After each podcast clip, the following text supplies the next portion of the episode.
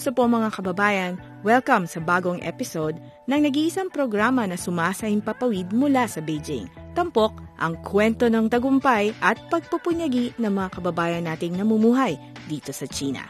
Ako po ang inyong host Mac Ramos. Welcome sa programang Mga Pinoy sa China.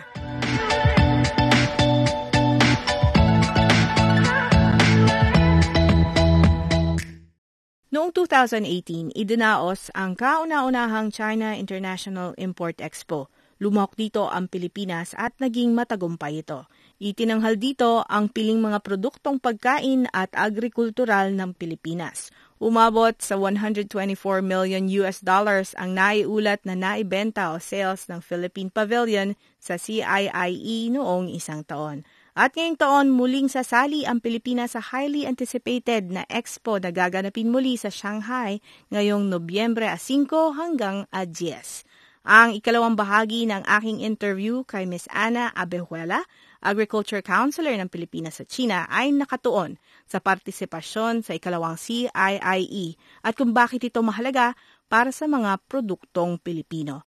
Laman din ng episode na ito ang pagbati ni Councilor Abejuela sa ikapitumpung anibersaryo ng pagkakatatag ng Republika ng Bayan ng China. Ma'am, CIIE, the China International Import Expo. Yeah, we're participating okay. again this mm-hmm. year.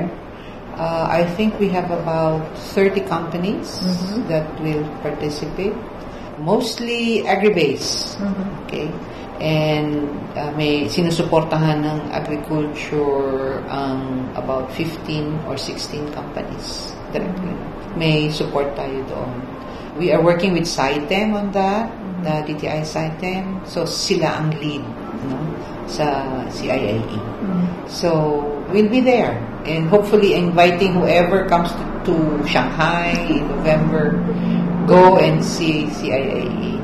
May targets na po ba tayo? Kasi po last year, ano magkano po ba yung figures na binigay ng DTI? Uh, around 124 million US sales. Of uh, sales. It should be higher. It should be higher this year. yeah, po. If we need to sustain it, no? Mm-hmm. I think achievable yan. Mm-hmm. Especially for food mm-hmm. exports. And yung combination ng grupo na, I mean, participating exhibitors, pinili naman ng DA at saka SciTem mm-hmm. na will produce at least, you know, sales. Ah, okay. Uh, so may criteria po kayo na mahigpit? Hindi naman mahigpit. But we look at, it should always be market mm-hmm. driven, no? So what are the demands in China mm-hmm. and that's what you should provide. Kasi kung maglagay ka doon ng wala naman sa demand, mm-hmm. eh, di, unless it is a product that you really want to promote and you think, Bago. you think there is a demand, mm-hmm. no? But so far naman, wala. We have mm-hmm. normal, we have young coconut, mm-hmm. we have uh, bananas, we have uh, other fruits, mm-hmm. uh, we have processed products, coconut water, mm-hmm. uh, which is still a, ano, pero yung talagang buko, that is really a hit. Sa din po dito. Oo. Eh, galing sa Thailand, di ba? Mm-hmm. Hopefully. I don't know, the in, exporter was saying that the coconuts, his coconuts will be available in the Carrefour. So I have to check whether it has come. Pero ma'am, why is CII important among all the other platforms? Kasi marami in China. One, it is a, you know, the, the president, the Chinese president, President Xi, mm. has promoted it and has given instructions, I think, has encouraged the state-owned enterprises to to be there and and buy products from countries that are exhibiting. And in most cases, the countries exhibiting there are members of the Belt and Road. So parang killing uh, two birds with one stone. No? Mm-hmm. Both countries benefit. So I think especially now with the trade issue with, with, with the U.S., China is looking for other alternative sources of their needs, plus alternative export markets also. Mm-hmm. So that CIIE would help. So that's why it's important. Now, why is it important to us? Of course, it's important to us because again, it's some sort of a political thing. Mm-hmm. Yeah, if you have that uh, favorable environment provided by the government, then you have uh, a platform. You have a platform. Mm-hmm. So that's why we're there. Mm-hmm. And also, talagang maraming taong pumupunta. Mm-hmm. Medyo lang sila daw mahigpit ng security last year because they were heads of states. I don't know this year. I have no idea whether there is a head of... Parang wala na ata. Hindi ko alam ha. I'm not sure. But uh, most of my counterparts here in Beijing are talking about CIIE. Most of them will be going. EU, EU countries, uh, South American countries. So we'll be going. And ASEAN too. So yeah, all of us will be there for what's this. Don't wanna miss out. No, no, no, no, no, not at all, not at all. Among all the fairs in China, no, there's so many fairs in China that I think for us, that's one that we will not miss. Uh, Okay. Kumusta ang buhay-buhay ng mga kababayan natin dito sa China? Alamin sa programang Mga Pinoy sa China. Mga pamamalagi niyo po dito sa China, nagkaroon na po kayo ng pagkakataong mamasyal, maimbitahan sa mga mga lugar. Probinsya. Sa mga probinsya. Mga probinsya. Di syempre mga nakatuon sa pagsasaka, di ba? Yes, mga magsasaka. yes. Pero ang ang kanila po mga farming communities dito ay modernisado na rin. Ibang-iba. Ibang-iba din sa Ibang-iba. mga Atin. farming. Ibang, Opo. ibang-iba sa atin. I visited some and I'm really surprised. They're very modern, Mm-hmm. highly mechanized, and uh, production is quite high. Mm-hmm. So, when can we have that in the Philippines? Mm-hmm. We're trying. I think one of the uh, paradigm, the new thinking for agriculture that the secretary, the new secretary has is mechanization is, is a key to, to progress. No? We have to mechanize so and industrialize. So I think uh, we are given that vision and mission. Slowly, hopefully. Meron po ba kayong pwedeng ikwento ng specific area o lugar? Ano po yung produkto na nakita ninyo? For example, me, I went to Guizhou. I saw yung blueberry farm nila. Kung paano nila yun pinapalago. It's not, di ba? Hindi talaga tubong China, pero nagkaroon sila ng mga ideya on how to help communities para magkaroon ng livelihood. Uh, I haven't had really the chance to go around a lot this past year. Maybe this year, on my second year, I will have more time. For one, because I'm alone here in the, I mean, it's the only office, eh, agriculture The in of China, ma'am, no? Oo, so it's a bit tight ang schedule. No? You have to really, me, I have to study talaga kung alin yung pupuntahan ko, importante ba, you know, mm-hmm. things like that. But so far, going around the countryside, I mean, you know, and even in Naning, Yeah. uh, we saw this 200 hectare dragon fruit na red lang lahat. They mm-hmm. focus on red dragon fruit. And mm-hmm. it's, they turned it into an agritourism facility. So, again, it's that idea that it's not only farm. It can be an agritourism. It can be a tourism attraction or tourist attraction kung magandang pagkaplano, magandang pagkaayos. I'm not saying na wala tayo nun. Marami na rin tayo sa Pilipinas, pero mas marami sila dito. No? Ah, yung millet. Yung millet in, in Inner Mongolia, I think Hubei province, but towards the border na ng it's organic millet. And, you know, it's, me, I'm stranger to millet. Sabi ko, parang ano man yan? Mini ginagawa nilang merienda. Parang lugaw. Ah, lugaw talaga. Lugaw talaga. And then, masarap daw. Oh, sa akin, parang walang lasa. Pero healthy, I think, you know, it's a healthy thing. They've also turned it into a, ano to, agritourism facility. So, parang sa akin, ang ano to is, nasa pagpaplano eh. I mean, you can make things out of nothing. And then, isa pa, yung I visited uh, the garlic city. Wow. Shandong ba? Shandong. Shandong. I think that's where I saw iba't ibang klase ng garlic. Pero the best that I saw was black garlic. Wow. We don't have it in the Philippines. huh? No, but it, there's a process actually. It's not really black garlic na Okay. ano to, but it's a process. Parang you ferment it. Ah, hindi po yung bunga talaga. Hindi naman Yung, yung yung bunga. bunga. Yung nasa ano. No, that's the product. The bunga is still Yeah, garlic. the garlic. Pero sila dito, ngayon ako naka, napansin na meron silang garlic na buo. Yung hindi siya Walang individual. cloves. Oh, cloves. Oo, walang cloves. Buo siya. Oo. Wow. So meron. And then, it's huge, no? Mm. So they have so many types of garlic, and it's garlic anywhere. Mm. Sabi ko, no wonder, you know, we import garlic from them. Eh, meron ding smuggled garlic na pumapasok. Uh, pero talagang malalaki yung garlic nila. And then they also have fragrant uh, Garlic. garlic. In fact, parang ang garlic imports ata natin bumaba. And so they were asking why. And I said, well, I think it's because we really like our native garlic or garlic with with flavor. or yung Aromatic, aroma. Yeah, aromatic. Then sabi niya, we also have that. And sabi ko, then why don't you offer it to Mm-mm. to us? Not the big ones Oo. na walang... Kasi yung big ones na ilang apat, limang piraso gamitin mo, walang amoy. Wala rin. 'Di ba? Pero may lasa naman konti, no? Ewan ko lang. Parang, basta sa akin hindi. So, anyway, yun ang ano, yung buo, na parang wala ning lasa. But, it's buo. I mean, it can be used uh, for, sila talaga mass production. So, yan na nga yung pagdating mo, you can see garlic as far as your eyes can see. Nawak ko talaga. Ang lawak, plantasyon-plantasyon ng Mm, garlic. talaga. But they are owned by small farmers, ha? Mhm. And they are grouped together.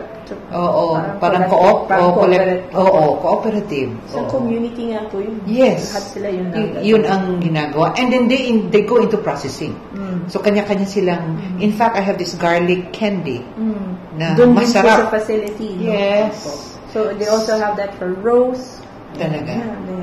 I haven't visited the flower, ano pa, yung, yung roses. Even their tea plantation, ganun din po yun. Na nandun na. Pagpunta nyo, may mabibilhan na kayo. Oo. Makikita ninyo yung packaging, makikita ninyo yung drying. Yes. All in Oh, one. that's, that's the same with their garlic. But karamihan talaga fresh. Mm. And then they have this like zone Mhm. na where all this garlic uh, go through and the customs is there. No.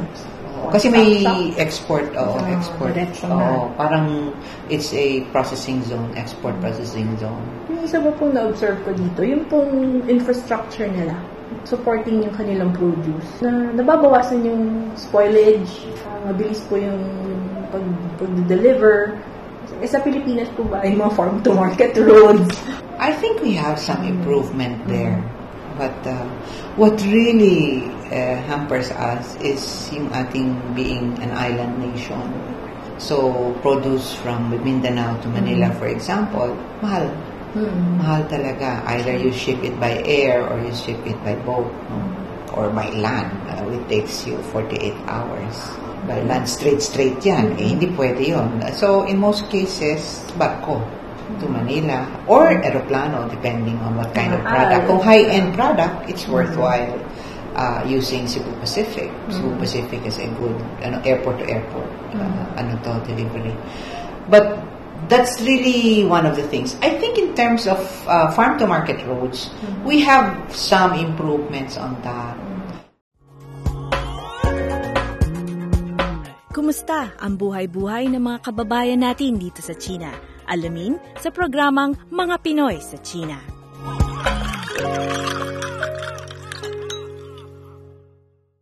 Plans ahead, ma'am, of your office of AEC. Our duty, my office's duty, is to make our exports more diverse.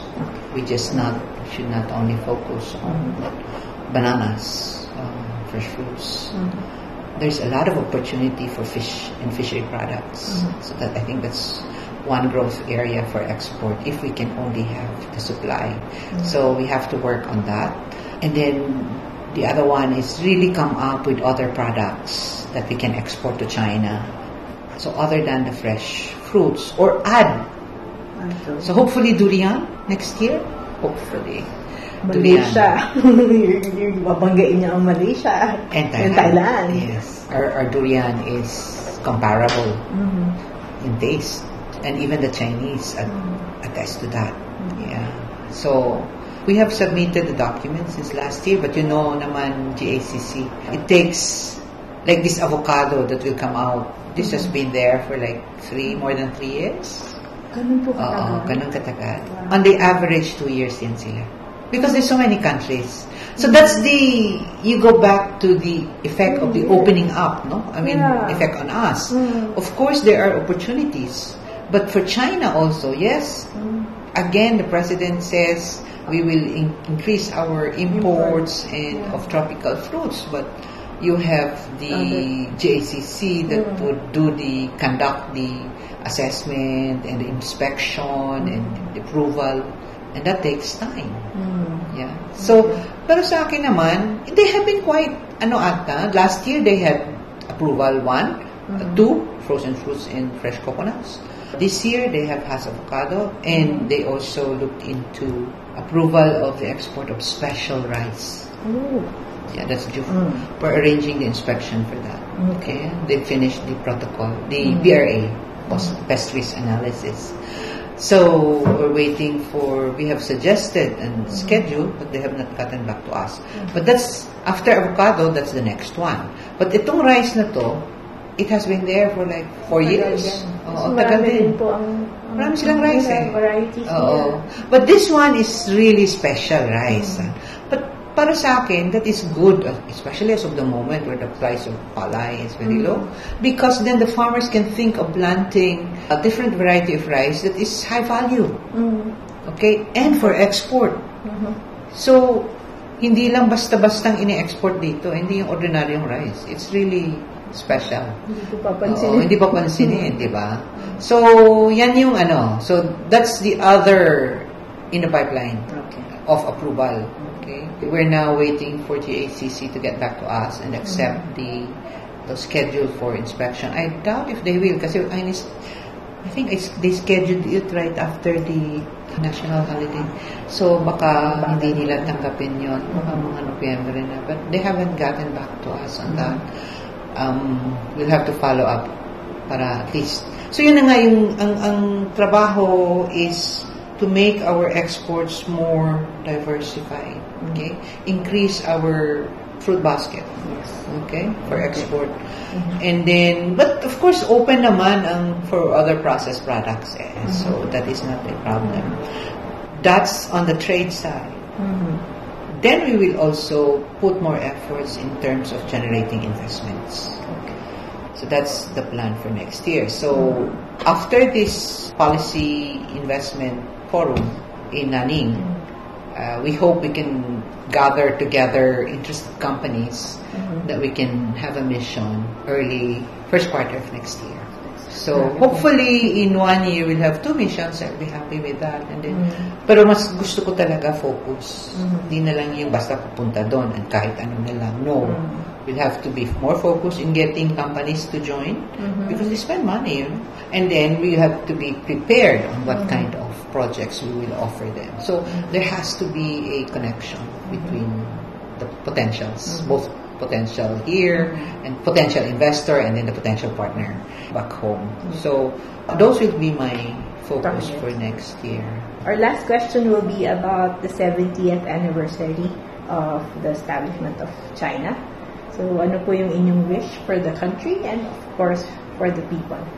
I think the Chinese are very hardworking people, Mhm. and I think they love this celebration of the 70th year. Mhm. And so, my wish for them is uh, really that they will be able to meet the challenges they have, the economic challenges that they have in the coming year and years. And we are one with them in terms of making the global economy more stable.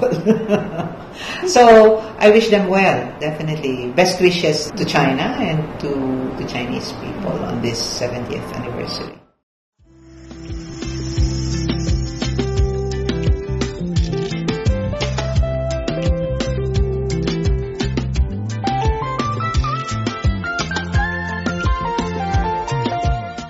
Dito po nagtatapos ang ating episode sa araw na ito. Available ang marami pang mga interviews na aming ginawa in the past on demand sa websites na filipino.cri.cn o filipino.crionline.cn. Sa social media, abangan po ang paglabas ng latest episode sa Facebook page na CRI Filipino Service at official Mga Pinoy sa China Facebook page. Sa ngalan ni Vera, ako po si Mac Ramos. Salamat po sa inyong pakikinig.